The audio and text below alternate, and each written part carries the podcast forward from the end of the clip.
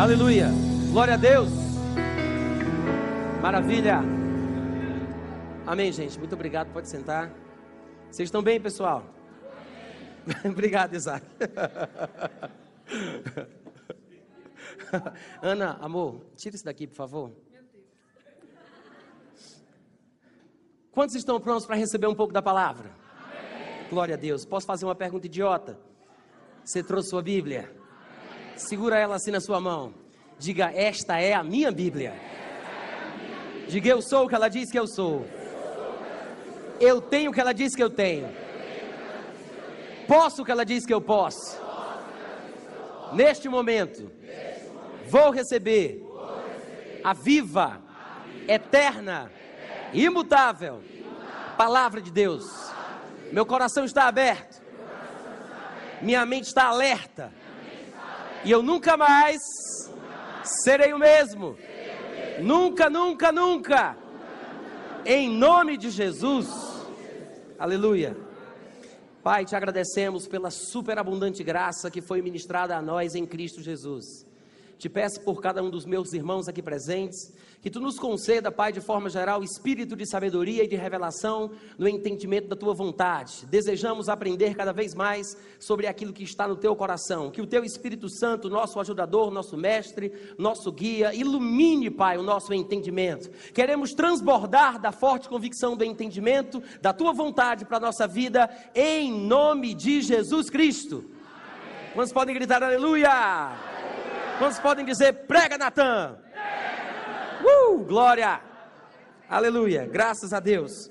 Eu queria que os irmãos estivessem realmente com o coração aberto e com a mente alerta, porque o assunto sobre o qual nós vamos falar é bastante delicado, é bem bíblico, mas por causa de algumas novidades que nós temos tomado conhecimento no corpo de Cristo, nós sabemos que muitas pessoas têm ficado confusas a respeito deste tema, o, assunto da graça. Né? De vez em quando, ao longo dos anos, as pessoas se levantam falando de uma mesma coisa, com os mesmos erros, e novamente nós precisamos falar sobre a verdade bíblica a respeito do assunto. O assunto da graça não é uma novidade, e as pregações erradas, os pensamentos errados a respeito da doutrina da graça também não têm sido ministrados é, somente agora, no ano de 2012, 2011, é uma coisa que vem se arrastando ao longo da história da igreja. E é por causa disso que a liderança do Ministério Verbo da Vida me incumbiu da tarefa de repetir praticamente a mensagem que nós ministramos na Conferência de Ministros do Sudeste. De fato, nós temos ministrado em algumas igrejas, em algumas cidades, em alguns eventos, é, exaustivamente sobre esse tema e, a, e, também sobre assuntos associados ou relacionados ao mesmo, para que nós possamos vacinar o nosso povo e mostrar aquilo que é certo e aquilo que é errado. E a mim não me desgosta e é segurança para vós outros dizer-vos as mesmas coisas. Amém? Em primeiro lugar, eu quero dizer que eu me sinto devedor ao irmão Tony Cook, que é um pregador americano, que durante 15 anos esteve trabalhando como copastor na Igreja Bíblica Rema em Tulsa, Oklahoma. Ele trabalhou junto com o pastor Kenneth Reagan Jr., filho de Kenneth Erwin Reagan, que é chamado de Kenneth Reagan pai ou papai Reagan. Silêncio. Barulho é esse?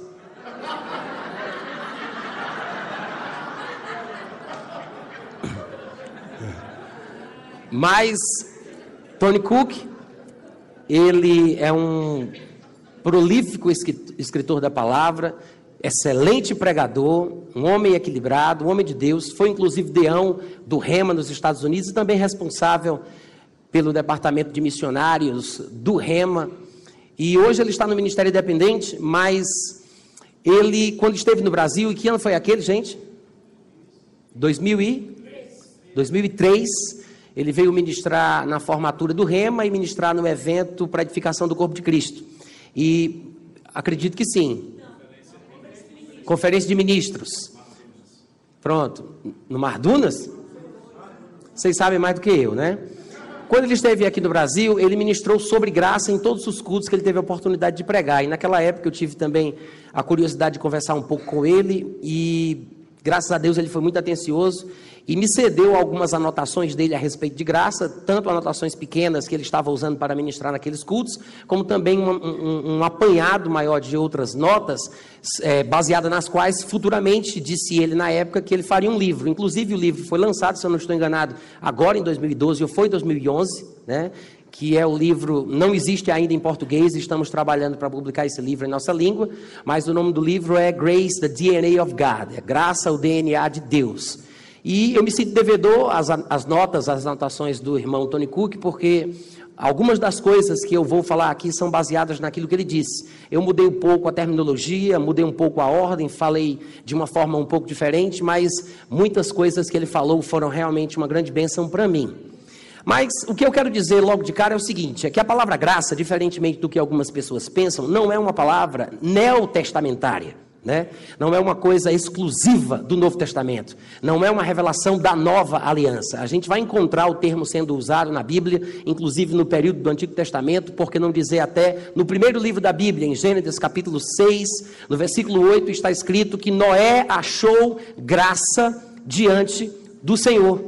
E a palavra graça aparece no Antigo Testamento, traduzido do idioma hebraico, e dizem os estudiosos o seguinte que a palavra hebraica, que é traduzida por graça, nas escrituras do Antigo Testamento, dá uma ideia de alguém que bondosamente se inclina ou se curva para abençoar uma outra pessoa que se encontra num status inferior. Quem entendeu diz amém. amém. Outra pessoa que falou a respeito do significado da graça, que não tem nada a ver com o cristianismo ou com as raízes do evangelho dentro do judaísmo, foi Aristóteles. Aristóteles é bem conhecido, o nome dele é citado em muitos lugares, foi discípulo de Platão e professor de Alexandre Magno, conhecido como o Grande.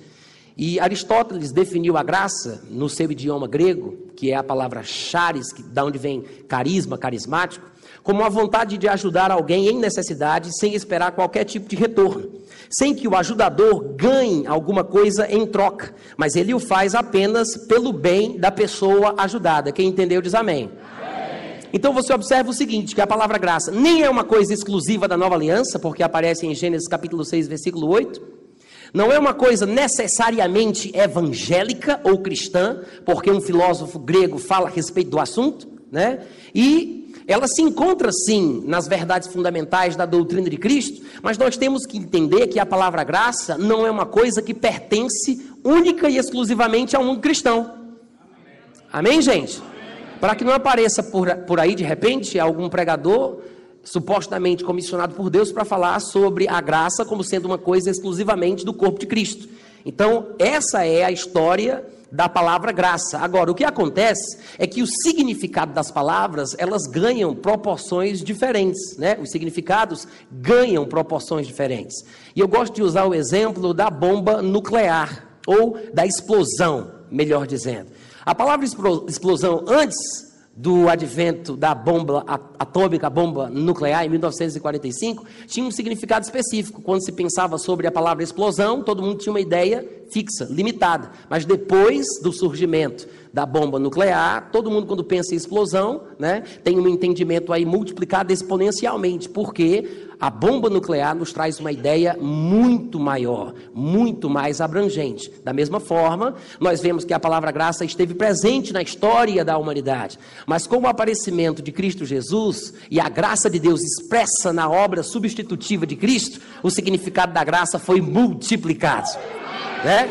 Então, não é que seja uma coisa nova, não é que seja uma coisa exclusivamente da nova aliança, mas nós temos uma compreensão maior, mais abrangente para a palavra graça. Quantos podem dizer amém? amém. Agora, uma das coisas é, a respeito das quais nós temos bastante consciência é que a graça está associada à ideia da salvação, né?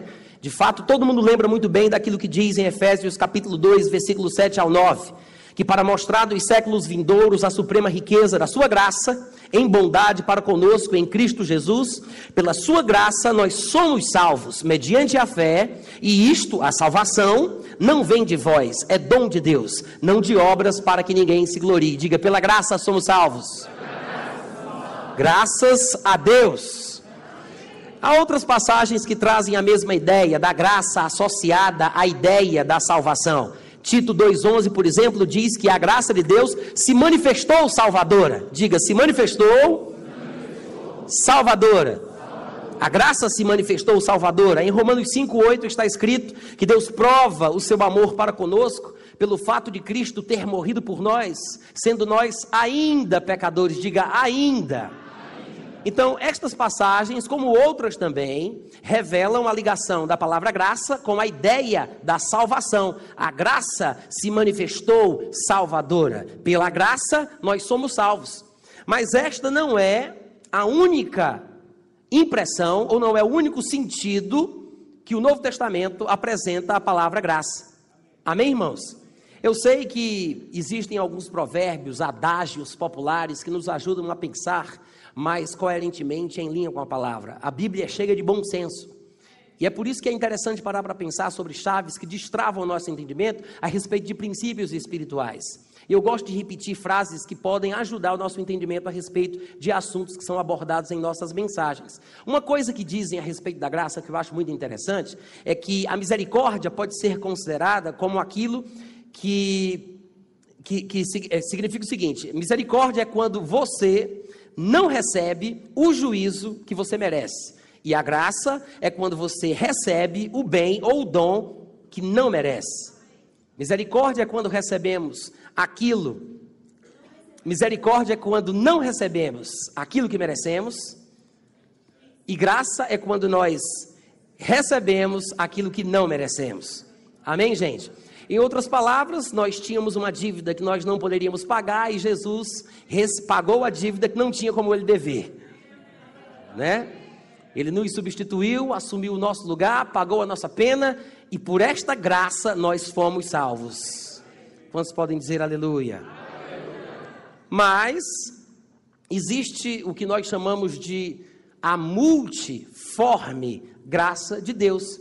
E talvez seja aqui onde algumas pessoas se atrapalham quando vão pregar sobre graça, quando pensam sobre graça, quando escrevem livros tratando sobre a graça. Porque não percebem que a graça não está unicamente associada à salvação do pecador, mas a graça também está presente na vida do crente depois de ser salvo. Um exemplo disso seria Hebreus 12, 28, que diz: por isso, recebendo nós um reino inabalável, retenhamos a graça, e é interessante observar inclusive a expressão dele: retenhamos a graça. Dá uma ideia de que existe uma força ou algo contrário àquilo que nós recebemos. Porque se ele diz, eu devo reter a graça, é porque alguma coisa pode estar tentando tirar ela de mim. Amém, gente?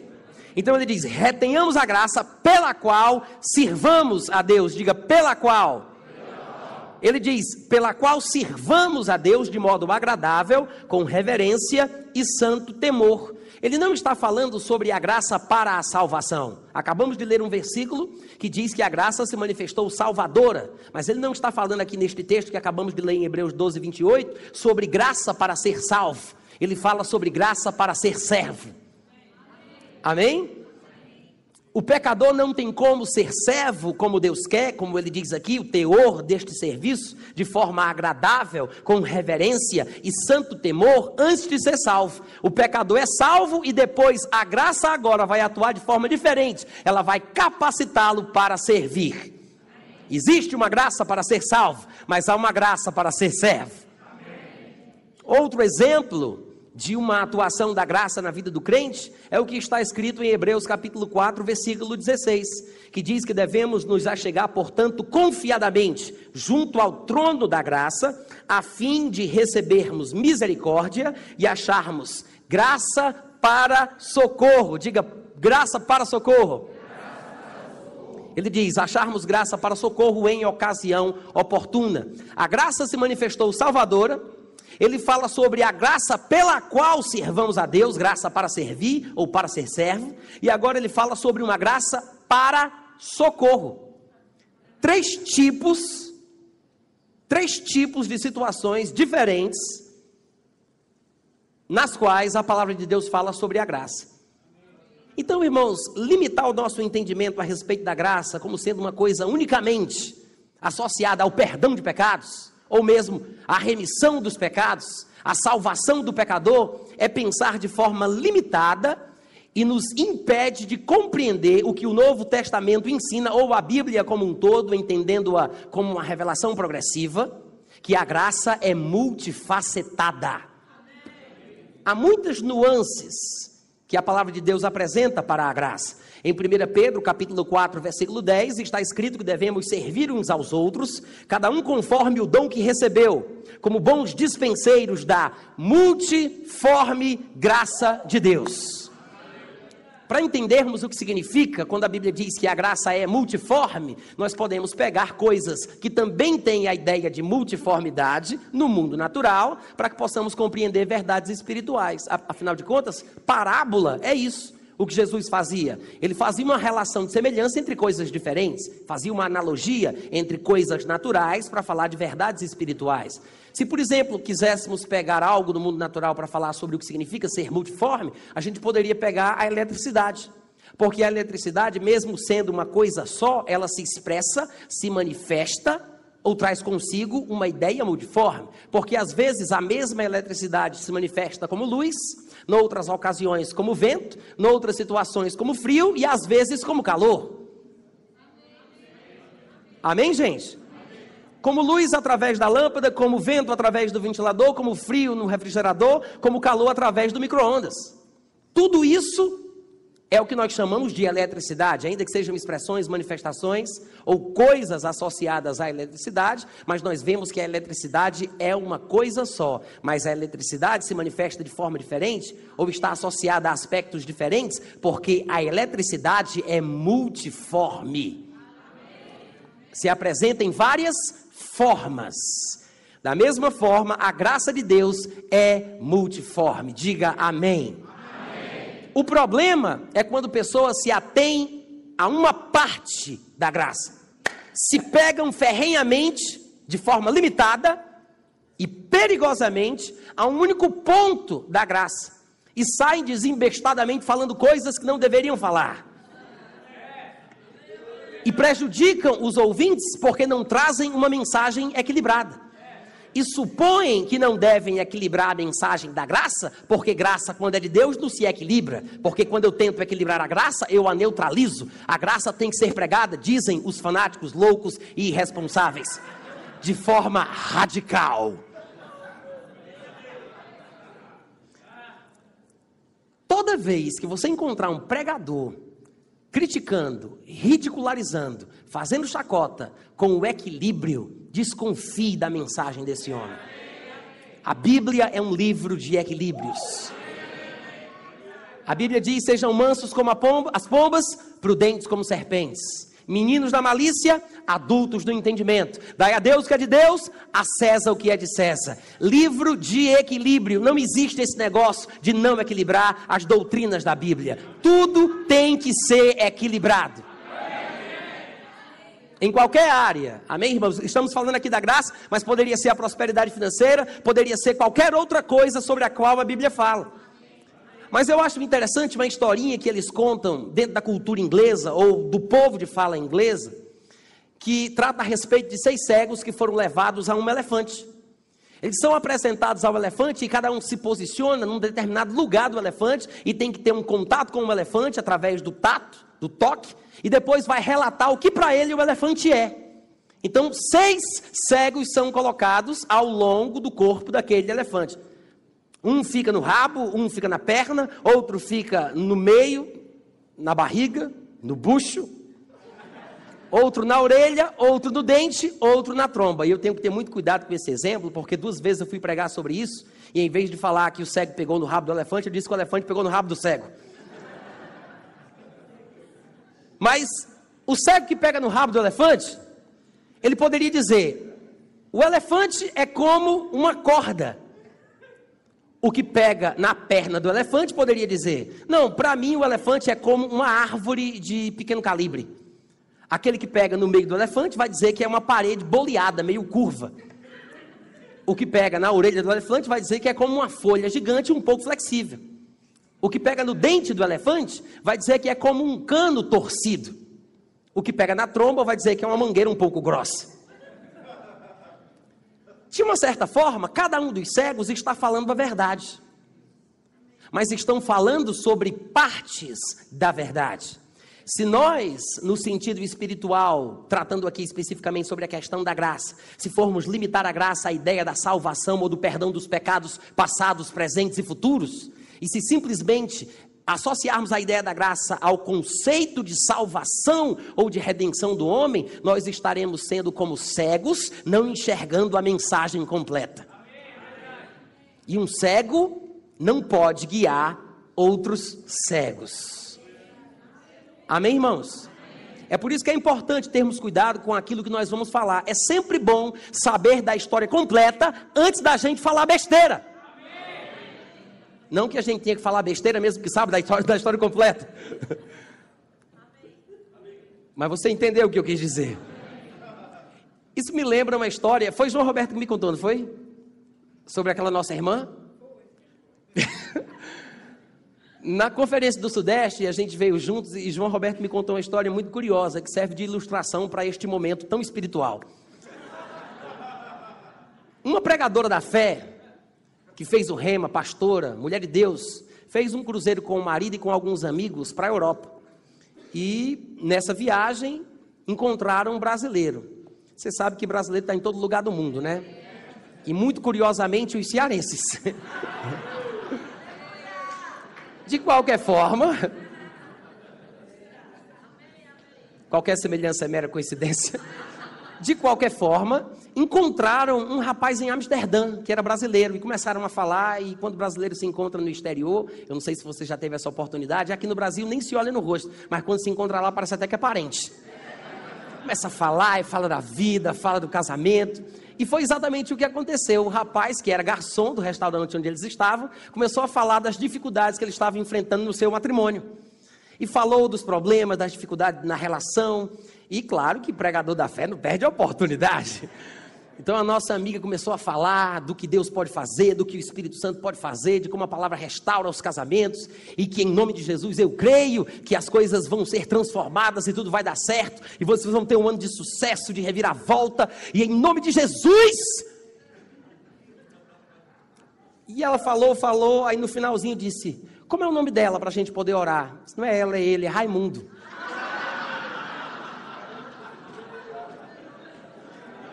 Saiba da história completa antes de você abrir a boca para falar besteira.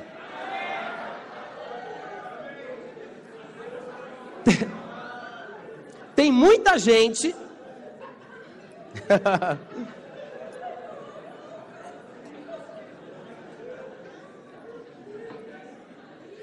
Os irmãos ainda estão recebendo esta verdade. Mas tem muita gente fazendo isso com as pregações que fazem, com as coisas que tratam, com os assuntos que abordam, infelizmente. Mas tem muita gente que tem falado sobre graça, coisas que na verdade não são o que a palavra de Deus ensina. E curiosamente as pessoas têm feito uma abordagem como se a graça fosse radicalmente contrária à lei e nem sequer entendem as declarações que fazem ousadamente. Porque na verdade, se a graça que você recebeu não te induz e não te conduz, não te inspira a querer guardar as leis de Deus, esta graça não é graça. Porque na época do Antigo Testamento, a lei de Moisés foi dada aos israelitas e aos, e aos prosélitos do judaísmo para que eles desejassem a manifestação da graça. Mas depois que chegou o tempo previamente determinado pelo Pai, a graça se manifestou para que nós pudéssemos cumprir o coração da lei. Deus não é contrário às suas ordens, às suas regras, às suas regulamentações, às suas leis. E a lei que se cumpriu em Cristo é a lei de Moisés. Mas há muitos textos, e daqui para o final desta mensagem nós vamos tratar sobre isso especificamente, que falam sobre a bênção da lei de Deus. Mas eu quero que você observe que há muitos textos na Bíblia que falam sobre graça. Há uma passagem que fala sobre a superabundante graça. Inclusive, cantamos aqui parte deste versículo. Eu vou ler alguns textos para vocês que falam sobre a graça dentro da Bíblia. Eu não vou citar as referências para que a gente não perca tanto tempo. Vou ler rapidamente apenas as frases e alguns de vocês talvez vão conseguir identificar que versículo é, eu estou citando parcialmente de forma parafraseada e outros talvez não. Mas se você quiser depois saber que versículos são esses, você pode falar comigo pelas mídias sociais ou mesmo procurar essa mensagem no portal verbodavida.com, porque ela foi postada como foi ministrada na Conferência de Ministros do Sudeste. Mas é o seguinte: a Bíblia fala que o Deus é o doador da graça. Diz que ele é Deus de toda a graça. A Bíblia diz que o trono dele é um trono de graça. A Bíblia diz que o Espírito Santo é o, é, é o Espírito da graça. Nossa mensagem é chamada de o Evangelho da graça de Deus. E também fala que a palavra é a palavra da sua graça. A Bíblia diz que os profetas do passado profetizaram acerca da graça que nos foi destinada. A Bíblia fala que esta graça veio por meio de Jesus Cristo. Diz também que Jesus era cheio de graça e da sua plenitude nós temos recebido graça sobre graça. A Bíblia diz que a graça de Deus estava sobre Jesus e palavras de graça saíam dos seus lábios. A Bíblia diz que foi pela graça que Jesus provou a morte por todos os homens. A Bíblia diz que nós devemos perseverar na graça de Deus, diz que nós, nós devemos abundar na graça de Deus, diz que devemos nos fortificar na graça de Deus e diz que devemos crescer na graça. Você pode dar um grito de glória a Deus, de aleluia. A palavra fala sobre a abundante graça, a abundância da graça, a superabundante graça, a glória da sua graça, a riqueza da sua graça, a suprema riqueza da sua graça, a dispensação da graça de Deus, o dom da graça de Deus, a graça da vida, a multiforme graça de Deus, a verdadeira, ou dependendo da versão, genuína graça de Deus. Há um detalhe: a Bíblia diz que a, a, graça também pode ser achada, manifesta, derramada, recebida, vista, percebida ou reconhecida. A Bíblia diz que fomos salvos pela graça, é mediante a graça que nós cremos, somos justificados gratuitamente por Sua graça. A graça faz a promessa ser firme para todos os que são da fé. Paulo ministrava pela graça que lhe fora dada. Temos diferentes dons segundo a graça que nos foi dada. A graça nos enriqueceu em Cristo em toda palavra e em todo conhecimento. A graça nos faz ser o que somos e ela opera em nós e através de nós. A graça de Deus nos faz ricos, a graça de Deus é suficiente para nós, a graça nos faz reinar em vida. Deus nos chamou para a graça, pela graça. A graça nos capacita para pregar as insondáveis riquezas de Cristo. Nossas palavras podem transmitir graça àqueles que nos ouvem. Nós somos participantes da graça. Na versão corrigida, inclusive, diz que devemos cantar com graça em nosso coração. O Pai nos deu eterna consolação e boa esperança através da graça. A graça nos ensina ou nos educa a viver de forma santa. A graça nos socorre no momento da necessidade. A graça nos é multiplicada pelo conhecimento de Deus e de Jesus, nosso Senhor. A Bíblia também diz que as pessoas podem receber a graça em vão. 2 Coríntios 6:1. Diz que nós podemos ultrajar ou insultar o espírito da graça. Hebreus 10, 29. A Bíblia diz que é possível alguém anular a graça de Deus. Gálatas 2:21. É possível cair ou decair da graça. Gálatas 5:4. É possível separar-se da graça de Deus. Hebreus 12:15. E é possível que alguém em suas pregações faça uma abordagem de forma tal que transforme a graça de Deus em libertinagem. Judas, versículo 4. Palavras da salvação.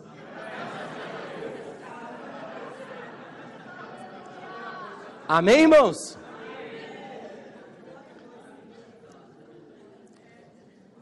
Há muitas passagens, há muitos textos, há uma superabundante graça, não apenas no seu sentido experimental, mas também muitos textos tratando sobre o assunto.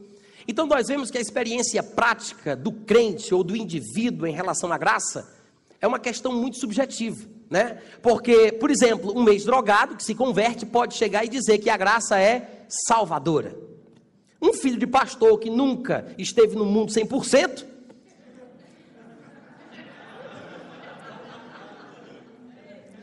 ele pode dizer que ficou firme pela fé, porque a graça para ele é preservadora. Um ministro do Evangelho vai dizer na sua experiência pessoal que a graça, na verdade, é capacitadora. Uma viúva cristã que perde o seu marido, logo muito cedo vai dizer: a graça de Deus é consoladora. Então a graça ela vai se manifestar na nossa vida em determinadas fases de forma diferente, porque a Bíblia mostra que ela é multifacetada e não podemos limitar o nosso entendimento como aqueles cegos a respeito do assunto.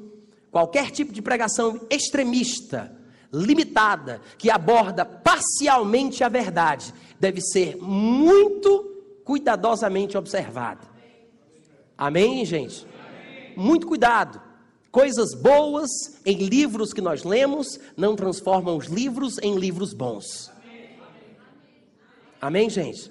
Ah, mas se tem coisa boa nesse livro, irmão Natan, então eu vou ler, talvez não me prejudique. Tem muita gente que bota o dedo na tomada e não morre pelo choque de 220 volts. É um testemunho para contar. Mas qual é o doido que por iniciativa própria vai preparar o testemunho? Cuidado. Talvez você não seja um dos que sobreviva. Amém, gente? E parece, por textos da Bíblia, que a graça também pode ser, de certa forma, mensurada. Parece que ela pode ser medida. Porque, se você observar a sequência dos versículos que eu vou ler, você vai ter essa noção. Em Efésios 4:7, a Bíblia diz, por exemplo, que a graça foi concedida a cada um de nós segundo a proporção do dom. Diga, é proporcional. Dá uma ideia quantitativa, dá uma ideia de mensurabilidade. Hum. Em 1 Pedro capítulo 1, versículo 13, está escrito, por isso, cingindo o vosso entendimento, sede sóbrios e esperai inteiramente, olha só, na graça que vos está sendo trazida na revelação de Jesus Cristo. Mas só que em 2 Pedro 1, 2, ele fala sobre a graça ser multiplicada através do conhecimento. Ele diz: graça é trazida pela revelação, mas a graça que veio pela revelação também se multiplica através do conhecimento adquirido. Depois, em Romanos 5,17, ele fala que quem recebe a abundância da graça e o dom da justiça reinará em vida. Em 2 Coríntios 9,14 vem a expressão superabundante graça. Em Atos 6,8 fala-se de Estevão, que era um homem cheio de graça, cheio de graça e poder, e fazia prodígios e grandes sinais entre o povo. E finalmente, em 1 Pedro 5,10, não fala sobre a graça ser multiplicada, ou sobre a graça ser abundante ou superabundante, não fala sobre alguém ser cheio da graça, mas fala sobre o Deus de toda a graça. Estas palavras, estas expressões usadas nestes versículos, nos dão uma ideia de mensurabilidade. Os irmãos concordam comigo? Então você pode dizer amém de vez em quando? Agora o problema é que quando nós vamos falar inclusive da graça, na ideia da salvação, que é a forma mais comum a respeito da qual a graça tem sido tratada, ainda que equivocadamente, nós vemos que as pessoas nem sequer entendem, o fato é esse. As pessoas nem sequer entendem, e aqui eu vou falar um pouco sobre coisas que eu não falei na conferência do Sudeste. Deus te abençoe. Mas o problema é que as pessoas nem sequer entendem o que a Bíblia ensina a respeito da doutrina da salvação. Eu sei que parece ser uma coisa muito simples, né? A doutrina da salvação, mas ela envolve questões muito complexas. E o fato é que existem duas realidades na vida do crente, e eu estou falando aqui sobre questões relacionadas à ideia da salvação. Duas realidades. O que significa? Alguém pode perguntar. Isso quer dizer que nós não somos salvos, irmão Natan? Não, nós somos salvos. Ah, então nós já somos salvos. Sim, e ainda não. A verdade é essa. Porque, inclusive no Rema, nós falamos sobre isso e, termos que, e os termos que usamos quando falamos a respeito destas questões, e provavelmente vocês que tiveram uma matéria realidade da nova criação, talvez justiça de Deus, e algumas outras também, ouviram falar das verdades legais e das verdades vitais. Eu gosto de falar sobre verdades posicionais e verdades experimentais. Eu não sei se é um português muito bem dizido, mas eu acho que transmite a mensagem talvez de forma mais clara. Porque fala sobre a nossa posição em Cristo, é o que é nosso por direito, é o aspecto legal, né? Mas aquilo que é vital para a nossa vida é o que nós vivemos e experimentamos de forma prática. Então, fala da experiência cristã. Então, estamos falando sobre a salvação, e na salvação existem aspectos posicionais e aspectos experimentais. Estamos em Cristo, Mas isso não quer dizer que eu estou no terceiro céu, assentado à direita de Deus. Sim, tudo bem, eu posso estar com a cabeça nas nuvens, mas eu tenho que lembrar que eu ando com os pés no chão. Amém, irmãos? Pensai nas coisas que são do alto, mas nós estamos aqui na terra. Então, nós vivemos uma dualidade da existência. Como crentes, nós, experimenta nós experimentamos uma coisa diferente e nós precisamos ter consciência disso. Por quê? Se não compreendermos os dois lados, os dois pontos, as duas questões, os dois aspectos, estaremos desequilibrados e não abordaremos o assunto como convém. Amém, gente? Uma passagem que nos faz é, entender um pouco melhor essa questão é 1 Pedro, capítulo 1, e essa passagem eu gostaria que os irmãos abrissem, por favor. 1 Pedro, capítulo 1, a partir do versículo 3.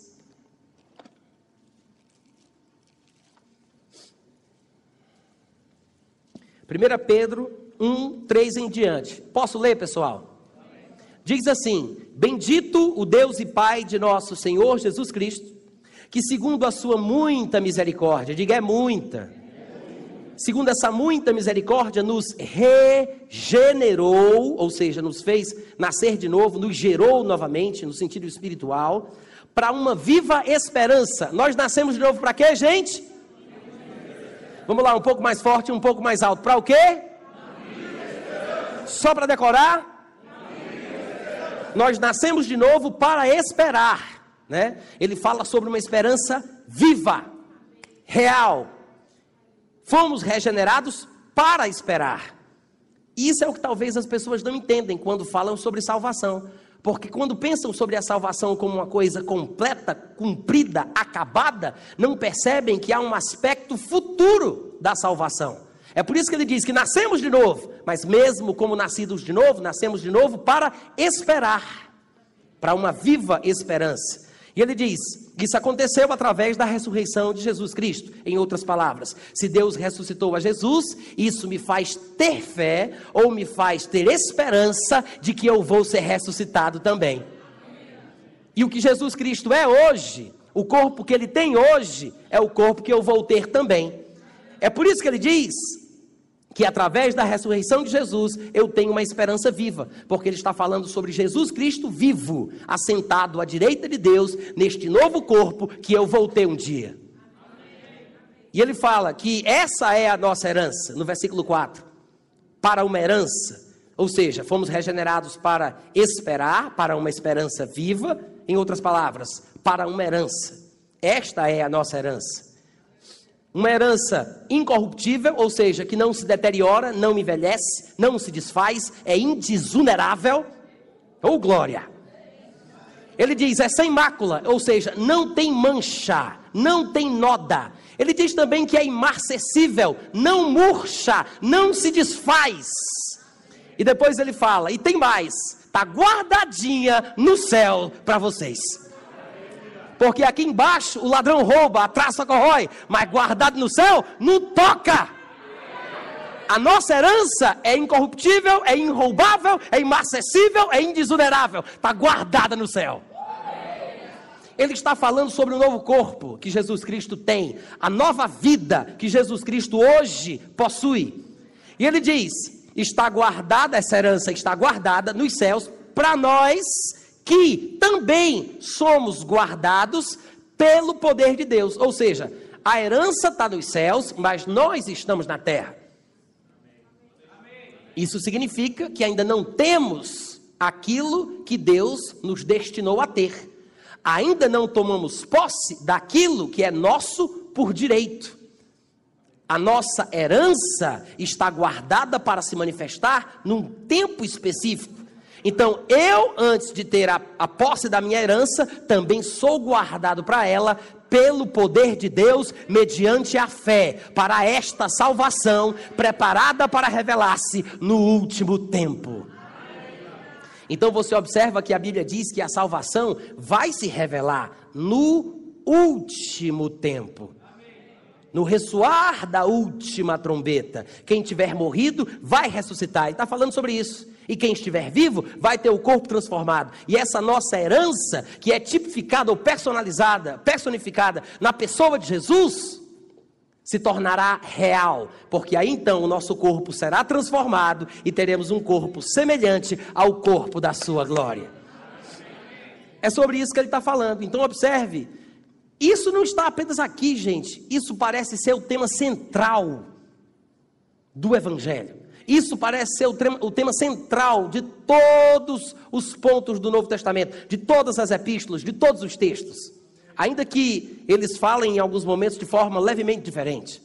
Mas eu quero que você observe que a isto Pedro chama de salvação, que vai se manifestar, apontando para o futuro, no último tempo.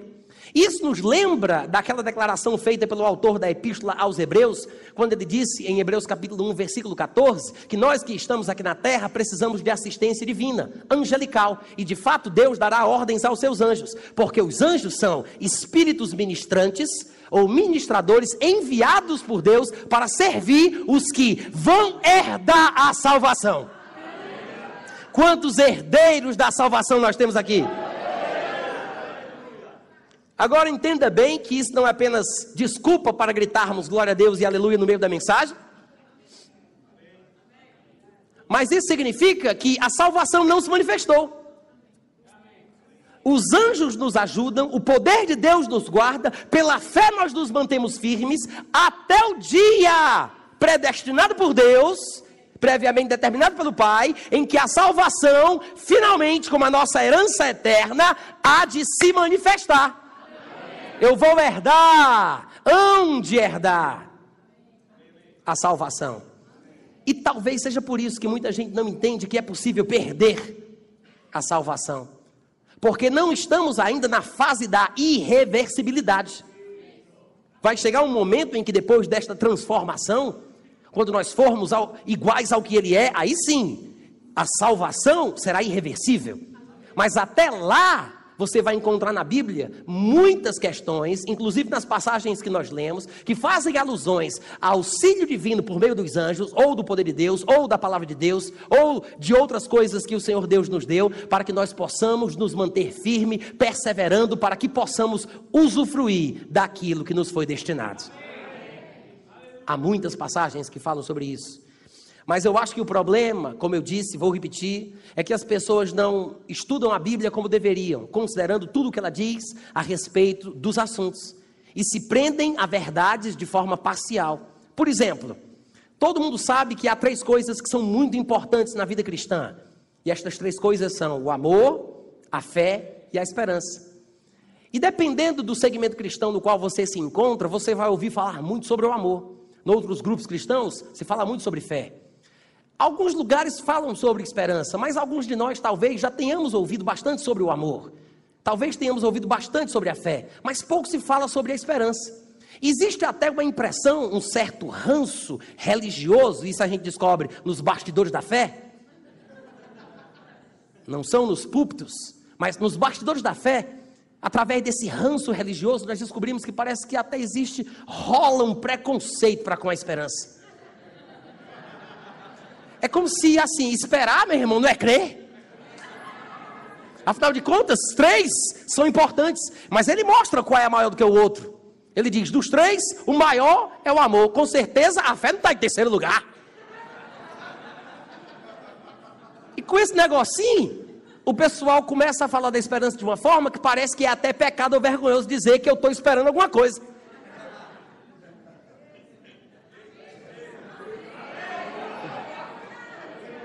Fala, Deus. Só que a salvação, e você vai se assustar com isso, a salvação está diretamente associada à ideia da esperança. E alguns vão dizer, mas não é pela fé? Sim, é pela fé que eu consigo esperar. Porque a fé é a convicção de fatos que não se veem e a certeza de coisas que se que se você tem que ter fé para esperar. Mas, por exemplo, O que dizer sobre versículos como Romanos capítulo 8, versículo 23 a 25, quando Paulo diz que não somente a criação, mas também nós, que temos os primeiros resultados do que o Espírito Santo faz no gênero humano, igualmente gememos em nosso íntimo, aguardando, esperando. Quantos concordam comigo que eu não estou falando nenhuma heresia quando eu falo que a palavra aguardando é sinônimo de esperar? Nós, os que aguardamos a adoção de filhos, a saber, a redenção do nosso corpo, porque na esperança ou nesta esperança é que nós fomos salvos. A herança incorruptível, que não tem mancha, que não murcha, indisunerável. Ele está falando sobre isso. Nesta esperança da redenção do nosso corpo é que nós fomos salvos. E como se não bastasse, ele incrementa o negócio dizendo o seguinte: e tem mais. É bom lembrar que isso não aconteceu, porque esperança que já se vê não é esperança. Porque se alguém já vê, como é que vai esperar? Eu gostaria muito que eu tivesse falado isso. Infelizmente, Paulo falou antes de mim.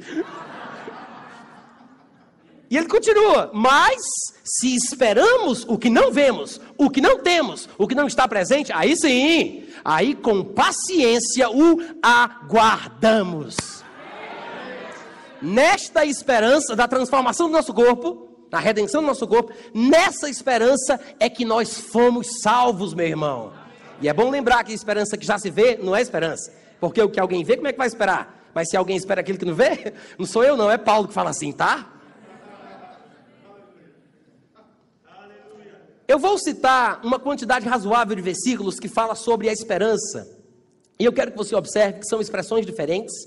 E você vai encontrar Paulo falando sobre a esperança de Israel, ele vai falar sobre a esperança do Evangelho, ele vai falar sobre a esperança da salvação, e ele vai falar sobre a esperança da glória. Vai falar sobre a esperança preservada nos céus. Mas todas estas expressões, ainda que sejam diferentes, apontam para uma única verdade. Todas falam sobre a mesma questão a salvação associada à ideia da ressurreição, da redenção do nosso corpo. Observe bem, quando ele estava sendo perseguido e foi acusado de estar causando polêmica no meio do judaísmo, ele mostra que na verdade o que ele cria era a mesma coisa que os israelitas criam, e que ainda que as terminologias e as expressões mudassem levemente, eram como uma grande avenida, que depois de dez quadras para frente muda o nome, mas é a mesma avenida. E ele mostra o seguinte em Atos 23, 6. A Bíblia diz que, sabendo Paulo que uma parte do sinédrio se compunha de saduceus e outra de fariseus, ele exclamou: Varões irmãos, eu sou fariseu, filho de fariseus. No tocante à esperança, ele fala de uma esperança específica, ele diz: no tocante à esperança e à ressurreição dos mortos, é que eu estou sendo julgado. Ele mostra que aquilo que os israelitas criam e entendiam sobre a esperança de Israel, a ressurreição que Deus prometeu, era o que Jesus Cristo veio trazer. E ele diz em Atos 24, 15, 14 e 15: Porém, confesso-te que, segundo o caminho a que chamam seita, assim é que eu sirvo a Deus de nossos pais, acreditando em todas as coisas que estejam de acordo com a lei e nos escritos dos profetas, tendo esperança em Deus, como também eles têm de que haverá ressurreição, tanto de justos como de injustos. Outra passagem, Atos 26, 6 e 7, ele diz: E agora estou sendo julgado por causa da esperança da promessa, que por Deus foi feita aos nossos pais, a qual as nossas doze tribos, servindo a Deus fervorosamente de dia e de noite, almejam alcançar é no tocante a esta esperança, ó rei, que eu estou sendo acusado pelos judeus. A esperança de alcançar o cumprimento da promessa. E servem a Deus fervorosamente tentando alcançar a promessa. E ele diz: é por causa dessa promessa aí que eu estou sendo julgado. E ele continua falando o seguinte, Atos 28, 16 a 20. Ele diz: Foi por isto que vos chamei para vos ver e falar, porque é pela esperança de Israel que eu estou preso em ou com esta cadeia. Quantos podem dizer amém? amém? Aí agora encontramos também outras passagens onde nós vemos Paulo falar sobre a mesma esperança, agora num contexto mais cristão, Mas não pense que ele está falando de uma coisa diferente. Você vai entender como a ideia é a mesma. Ele diz, Efésios 2,12: Naquele tempo vocês estavam sem Cristo. Naquele tempo vocês estavam separados da comunidade de Israel falando sobre a esperança de Israel, a promessa de Israel, o que Deus falou sobre a ressurreição para as doze tribos, e ele diz: naquele tempo sem Cristo, vocês não tinham participação nestas coisas, alheios, separados da comunidade de Israel, estranho às alianças da promessa, e por isso não tinham esperança. Estavam sem Deus no mundo, em 2 Tessalonicenses 2,16 ele diz: Ora, nosso Senhor Jesus Cristo mesmo e Deus, o nosso Pai, que nos amou e nos deu eterna consolação e boa esperança pela graça.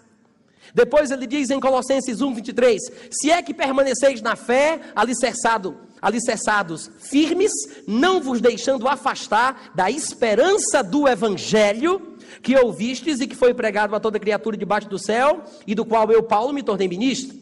Efésios 1,18 ele diz: Eu oro a Deus para que sejam iluminados os olhos do vosso coração, para que vocês saibam qual é a esperança do seu chamamento, qual a riqueza da glória da sua herança nos santos. Em 1 Pedro 3,15 ele diz: Antes, santificai a Cristo como Senhor em vosso coração, estando sempre preparados para responder todo aquele que vos pedir a razão da esperança que existe em vós. Em 1 Coríntios 15, 19, ele fala: se a nossa esperança em Cristo se limita apenas a esta vida, observe como ele está falando sobre a vida pós-ressurreição. Ele diz: se ela se limita, se a nossa esperança se limita apenas a esta vida, somos os mais infelizes de todos os homens. Isso quer dizer, irmãos, que viver com Cristo, com Deus, apenas para usufruir das coisas que são possíveis aqui nesta vida, não vale a pena. O que me mostra que a esperança, que é uma coisa que sempre aponta para o futuro e não aquilo para que eu já tenho, a esperança é uma coisa importante. Porque se a minha esperança está baseada nas coisas que eu já posso ter, não vale a pena. Não vale a pena. Porque pode ser bom como for, mas não vale a pena. Isso me mostra que a esperança é uma coisa importante.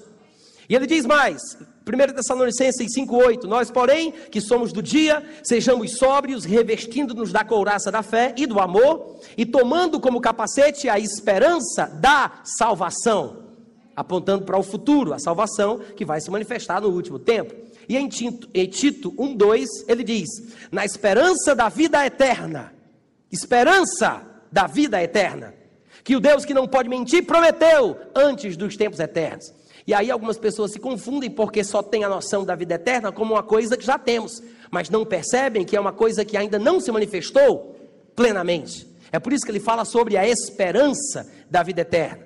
Em Tito 3,7 ele repete praticamente a mesma coisa e diz: a fim de que, justificados por graça, nos tornemos seus herdeiros, segundo a esperança da vida eterna. Quantos podem dizer amém?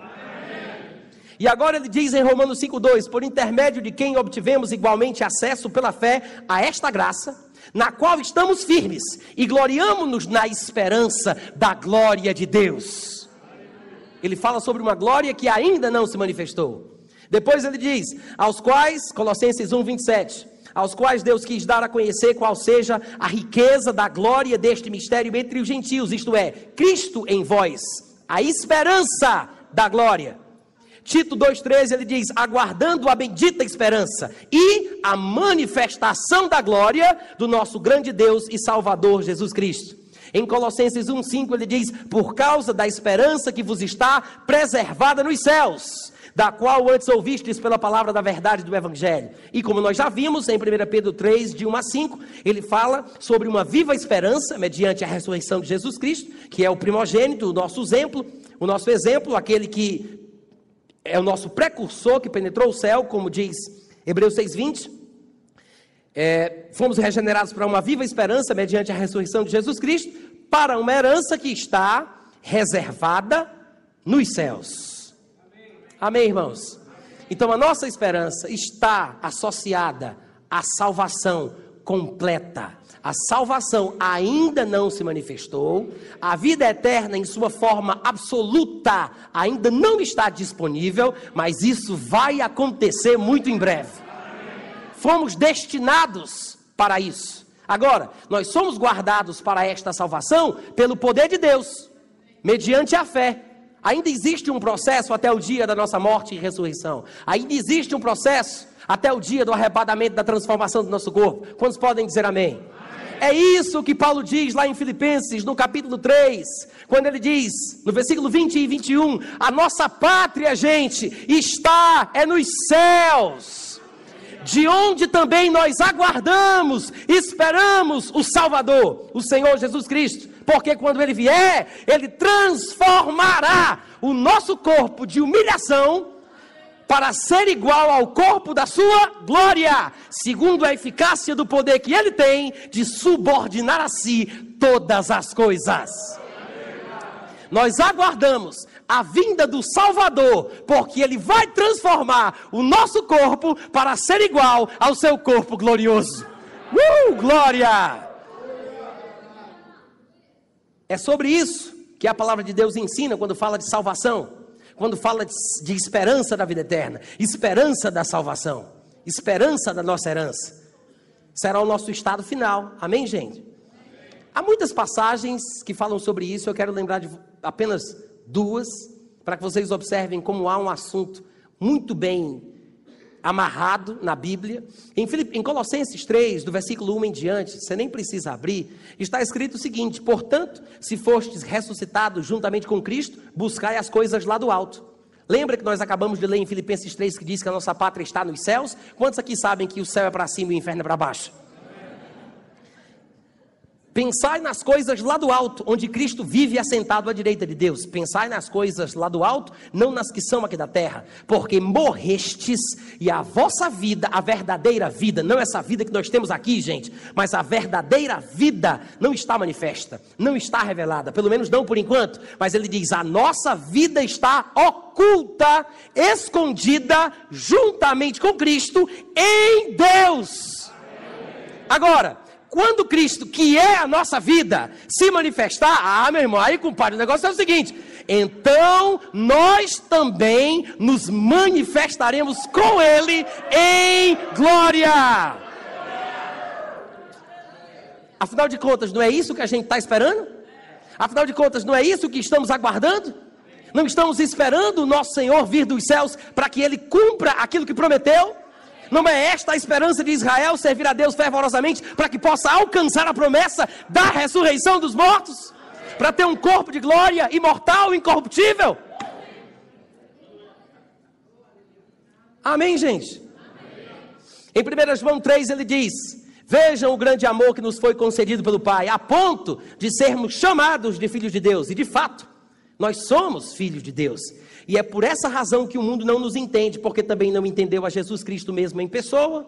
Amados, por enquanto, a gente é filho de Deus, mas ainda não se manifestou. Ainda não se manifestou o que a gente vai ser. Oh, glória!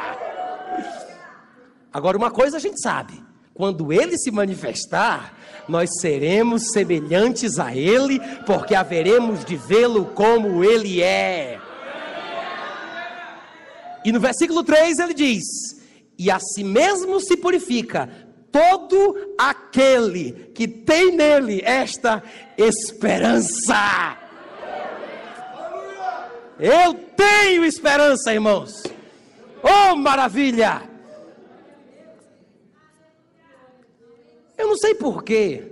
As pessoas não conseguem enxergar o que a palavra de Deus fala a respeito dos assuntos e falam de forma tão irresponsável a respeito da salvação, que parece que a incorruptibilidade e a mortalidade é uma coisa muito pequena. E não percebem que essa incorruptibilidade ainda não está presente. A imortalidade que o Evangelho trouxe à luz ainda não se manifestou. Pelo contrário, nós estamos fazendo a nossa parte para que possamos tomar posse, para que nós possamos conquistar aquilo para o que também fomos conquistados. É o prêmio da soberana vocação de Deus em Cristo Jesus. E é por isso, talvez, que Paulo disse em 1 Coríntios, capítulo 15, versículo 50. 50. Isto afirmo, irmãos, olha o que ele diz: que a carne e o sangue não podem herdar o reino de Deus, nem a corrupção herdar a incorrupção. Isso aqui me faz pensar sobre uma coisa. Ele disse a carne e o sangue. Essa expressão carne e sangue é uma expressão que se usa na Bíblia para se falar sobre seres humanos. Todo mundo concorda comigo? Jesus disse a Pedro: Não foi carne e sangue que te revelou, ou seja, o que ele disse sobre Jesus, o que ele sabia sobre Jesus, não era uma informação que outro ser humano lhe tinha dado. Jesus diz: O que você sabe, o seu conhecimento sobre mim foi adquirido por revelação direta. Conhecimento adquirido por revelação. Então não foi seres humanos. Ele diz: Não foi a carne e o sangue. Paulo, noutra ocasião, quando ele fala que aprove aquele que o chamou, que o separou desde o ventre da sua mãe, revelar o seu filho nele, ele diz: sem detença, não subi a Jerusalém para consultar a carne e o sangue. Ou seja, não fui falar com outras pessoas que já estavam no ministério antes de mim, para saber se eu podia ou não podia pregar a mensagem que ele me deu. Não consultei a carne e o sangue. Paulo diz em Efésios capítulo 6: a nossa luta não é contra a carne e o sangue, ou seja, não é contra seres humanos, é uma expressão recorrente na Bíblia. Só que tem um detalhe. Quando Jesus Cristo aparece e eles estão assustados, com as portas trancadas por medo dos judeus, eles pensam que é um fantasma, um espírito. E Jesus faz questão de explicar. Ele diz: Vejam que sou eu mesmo, aquele, eu, eu mesmo. Porque um espírito, como vocês estão pensando, ele, ele não tem carne e ossos, como vedes que eu tenho. Ele não disse carne e sangue, porque quando se fala sobre humanidade, a expressão bíblica é carne e sangue. Hoje em dia todo mundo fala em carne e osso. Mas quem inventou isso primeiro foi Jesus. Por que ele não disse carne e sangue? Porque o sangue foi derramado por nós. Porque a Bíblia diz que sem o derramamento do sangue não há remissão de pecados.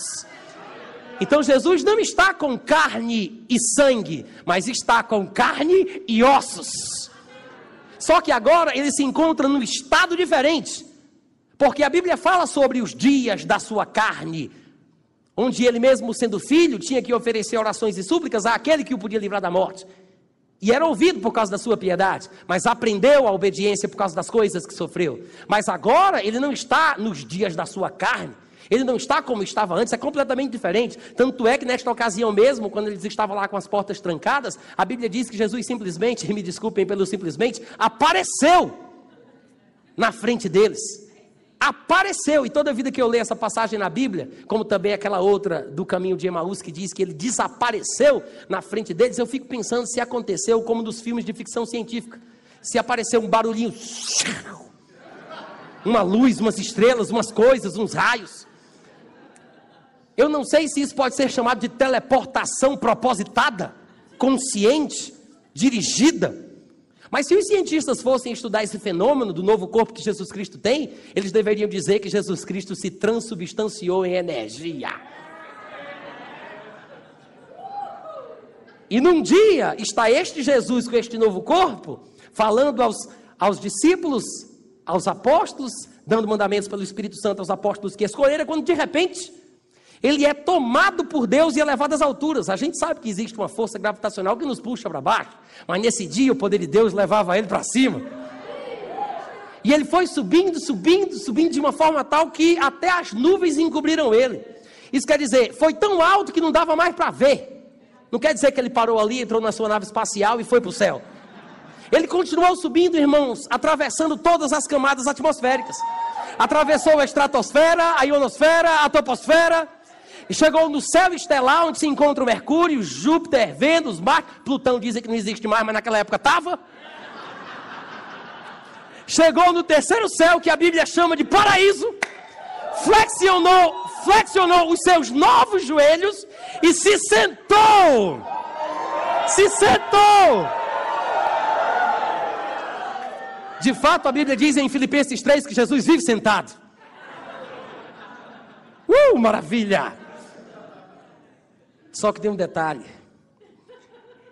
esse corpo dele é o meu corpo. Eu vou ser assim. Eu vou ser assim. A esperança da glória, a esperança da salvação, a esperança é essa. Nesta esperança, a redenção do nosso corpo, é que nós fomos salvos, irmãos. Oh, maravilha! É por isso que Paulo diz: a carne e o sangue não podem. Mas esse novo corpo não vai ser vivificado pelo sangue, vai ser vivificado pelo Espírito. Oh!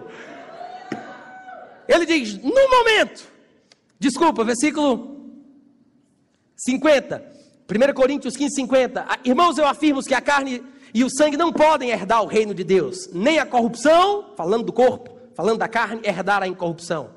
Eis que vos digo um mistério: nem todos vamos morrer para que sejamos ressuscitados.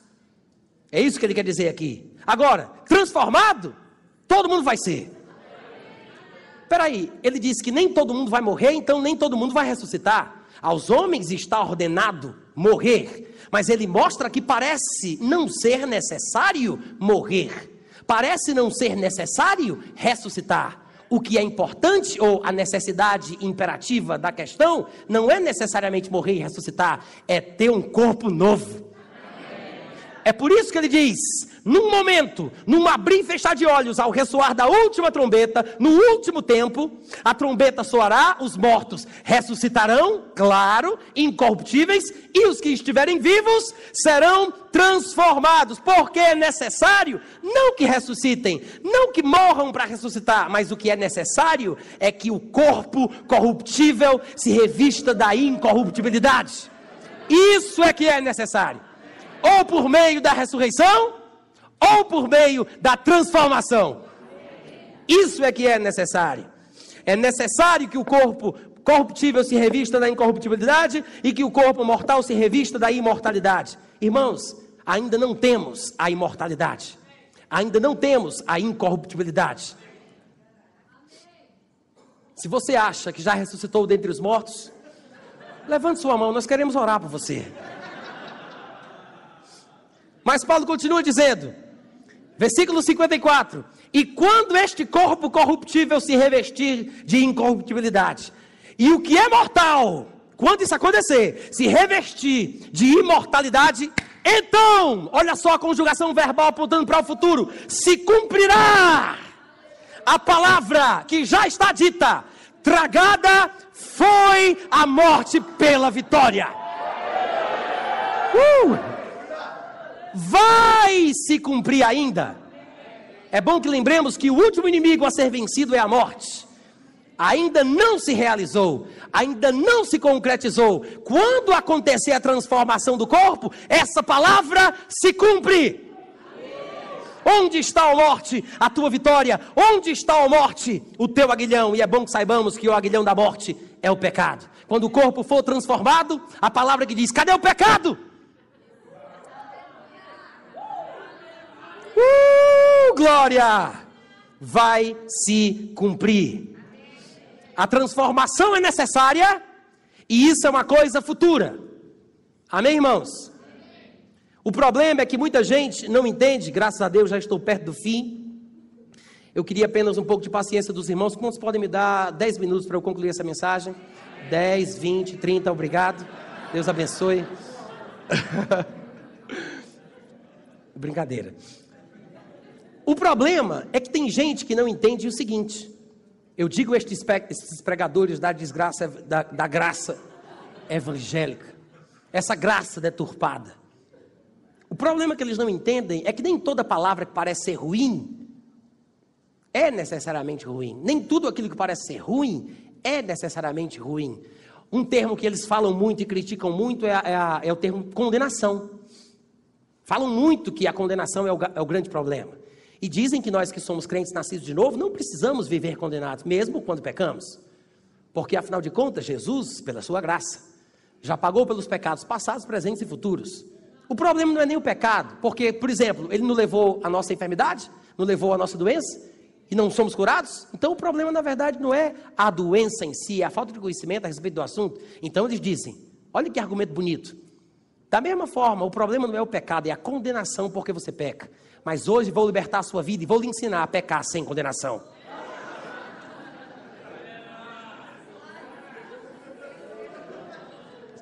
Eles não dizem assim. Mas as frases de efeito, sabe, as coisas bonitas que ele falam, como diria Paulo em Romanos 16, 16 e 17, as palavras suaves, as lisonjas, enganam o coração dos bestas. A palavra que está lá é incautos, mas tecnicamente incauto é besta. Em tempos modernos é preciso uma linguagem moderna. Então as pessoas ficam impressionadas, por quê? Frases de efeito, citações impactantes, a performance de palco do pregador. Meu irmão, se fosse para ouvir frase de efeito e performance de palco, eu vou para um show do Ney Mato Grosso. Tem muito mais sentido. Agora, nós precisamos da verdade da palavra, como ela é. E nem tudo que parece ser ruim é, na verdade, uma coisa ruim. E eu vou mostrar isso para vocês usando o exemplo do gás butano. E é curioso porque eu, eu não sabia sobre isso, há pouco tempo que eu fui aprender. O gás butano, na verdade, ele é inodoro e incolor. Inodoro, inodoro. Ele não tem cheiro, né? Mas só que todo mundo diz, ah, o gás butano está vazando. Porque a gente sente aquele cheiro forte e associa o cheiro forte ao gás butano. Mas é curioso, porque na verdade o gás butano, que é um hidrocarboneto gasoso, que é extraído através do aquecimento lento do petróleo, ele não é tóxico.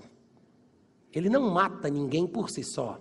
Só que ele tem uma capacidade fenomenal de expulsar o oxigênio do ambiente. E ele é mais pesado do que o oxigênio a ponto de tirar até das ranhuras do ambiente o oxigênio que se encontra colocado ali. Então, o gás carbônico em si não é tóxico, não é venenoso, mas ele expulsa o oxigênio que nos faz viver. Só que, como não tem cheiro e não pode ser visto, se torna fatal, não por si só, mas pelo que pode acontecer. Diz amém, pelo amor de Deus, gente. Aí o que acontece? Aí o que acontece? Eles adicionaram algumas substâncias de cheiro forte, desagradáveis. Quantos concordam comigo que o cheiro de gás é uma coisa horrível? Meu irmão, se você é viciado naquele cheirinho, você está precisando de oração. O objetivo é espantar. O objetivo é assustar, né? O gás de cozinha ele é formado por alguns compostos gasosos e majoritariamente com gás propano, mas o gás butano ficou mais famoso. Então, eles acrescentaram essa substância para que as pessoas possam perceber quando o gás butano está vazando. Da mesma forma, irmãos, a condenação não é uma coisa que acontece em nossa vida porque Satanás nos oprime. Ou pregadores que não conhecem a verdade da graça, pregadores da lei do fogo do inferno. Não. A Bíblia fala em 1 João, capítulo 3, versículo 21, que se o nosso coração não nos condenar ou não nos acusar, dependendo da versão que você estiver lendo, nós temos confiança diante de Deus. Ele não está falando sobre confiança diante do irmão, ele está falando sobre confiança diante de Deus. E ele fala que a razão pela qual podemos ter essa confiança está baseada ao fato de não termos condenação em nosso coração. Então não preciso que o meu amigo ou inimigo íntimo me condene. Eu não preciso que Satanás me condene. Eu não preciso que minha esposa me condene, porque o meu coração me condena. Na verdade, a Bíblia diz que o meu coração, em certas situações, me condena, em outras ocasiões, me justifica, me defende. A minha consciência me acusa, ou às vezes me defende. Os irmãos estão prestando atenção? Então, esta acusação, irmãos, que vem do nosso coração, é uma coisa boa, ainda que pareça ruim. Porque o que é ruim é o cara pegar sem condenação. Porque se eu faço uma coisa que pode me matar, imagina aí uma pessoa que tem ranceníase, que tem lepra, que se encosta no fogo, mas não sente o fogo que pode lhe matar. A insensibilidade para com aquilo que é mortal é uma coisa ruim. Sentir a dor, que parece ser uma coisa ruim, na verdade, se torna em algo muito bom. Da mesma forma, a acusação que vem do nosso coração. Então, estas pessoas que falam sobre isso não percebem o mal que estão fazendo ou causando no corpo de Cristo. E é por isso que nós temos que ter cuidado com esse tipo de mensagem. Irmãos, isso não é uma coisa nova. Na época de Martinho Lutero, ele já combatia as pessoas que tinham compreendido errado a justificação pela graça. De fato, Martinho Lutero, Lutero, Martim, esse homem que vocês conhecem muito bem, ele criou uma palavra nova, que chamamos de neologismo, né? Ele criou uma palavra chamada de antinomismo, que é na verdade a junção de duas palavras gregas, anti de contra e nomismo ou de nomos, que significa lei, contra a lei, contrário à lei.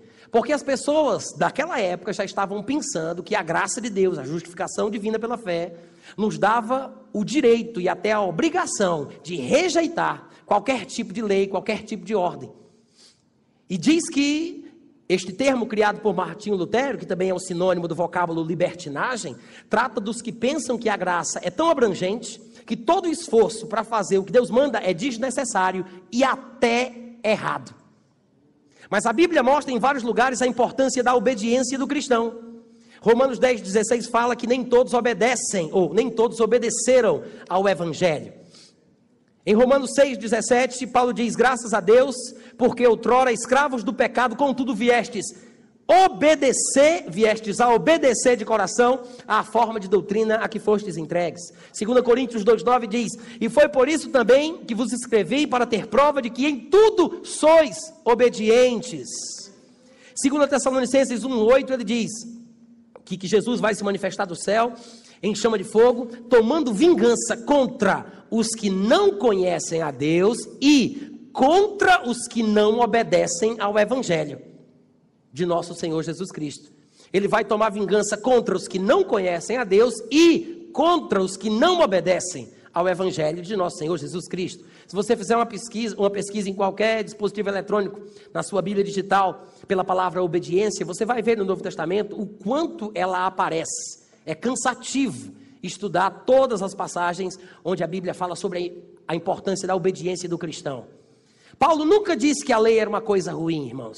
A lei teve o seu propósito, a lei teve uma finalidade. Eu sei que a lei é santa, é boa, é justa, e nós entendemos que de fato ela não fazia o homem ser santo, justo e bom.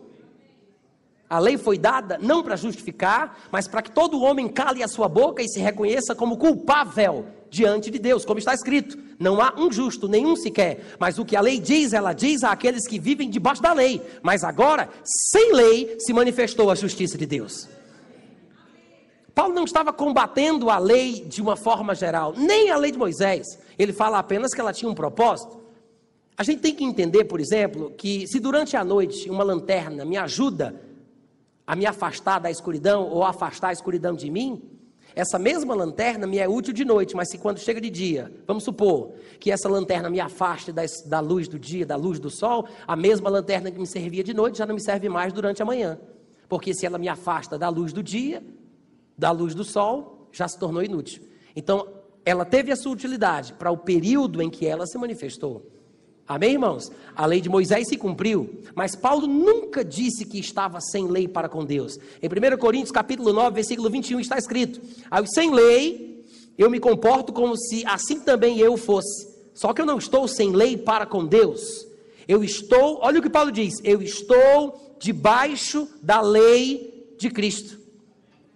Para ganhar os que vivem fora do regime da lei. E no versículo 22 ele diz: Fiz-me fraco para com os fracos, para com, o fim de, para com fim de ganhar os fracos, os fracos que vivem debaixo da lei e os fracos que vivem fora do regime da lei. Ele diz: Fiz-me tudo para com todos, os da lei e os sem lei, com o fim de, por todos os modos, salvar alguns. Tudo faço por causa do evangelho, com o fim de me tornar cooperador com ele. Paulo disse: Eu não estou sem lei. Ele diz: Eu estou debaixo da lei de Cristo. E Paulo, por causa do seu amor pelos fracos que vivem na lei, ele disse: Eu me comportei como se estivesse debaixo da lei, por causa do meu amor pelo meu irmão que não tem o entendimento completo. Mas hoje em dia, as pessoas que pensam que têm uma revelação mais profunda, que estão aí dizendo que seguem o Gospel Revolution, a revolução do Evangelho, estas pessoas são mais soberbas do que qualquer outra. E elas não aceitam serem colocadas debaixo de julgo de escravidão.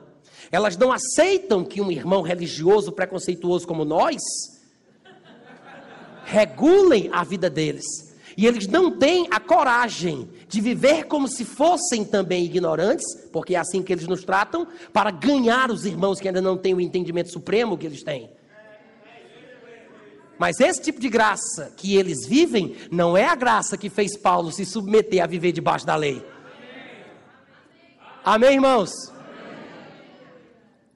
E em Romanos, capítulo 3, no versículo 27, Paulo fala sobre a lei da fé. Romanos 8:2 ele fala sobre a lei do espírito de vida em Cristo Jesus. Gálatas 6:2 fala sobre levarmos a carga uns dos outros e assim cumpriremos a lei de Cristo. Tiago 1,25 fala sobre a lei perfeita da liberdade. Tiago 2,12 fala sobre a lei da liberdade. Tiago 2,8 fala sobre a lei régia ou lei real, a lei do rei.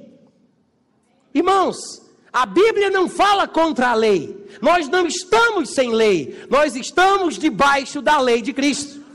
Nunca na história da humanidade o homem viveu sem lei, mesmo na época que Deus criou Adão, a sua imagem e semelhança.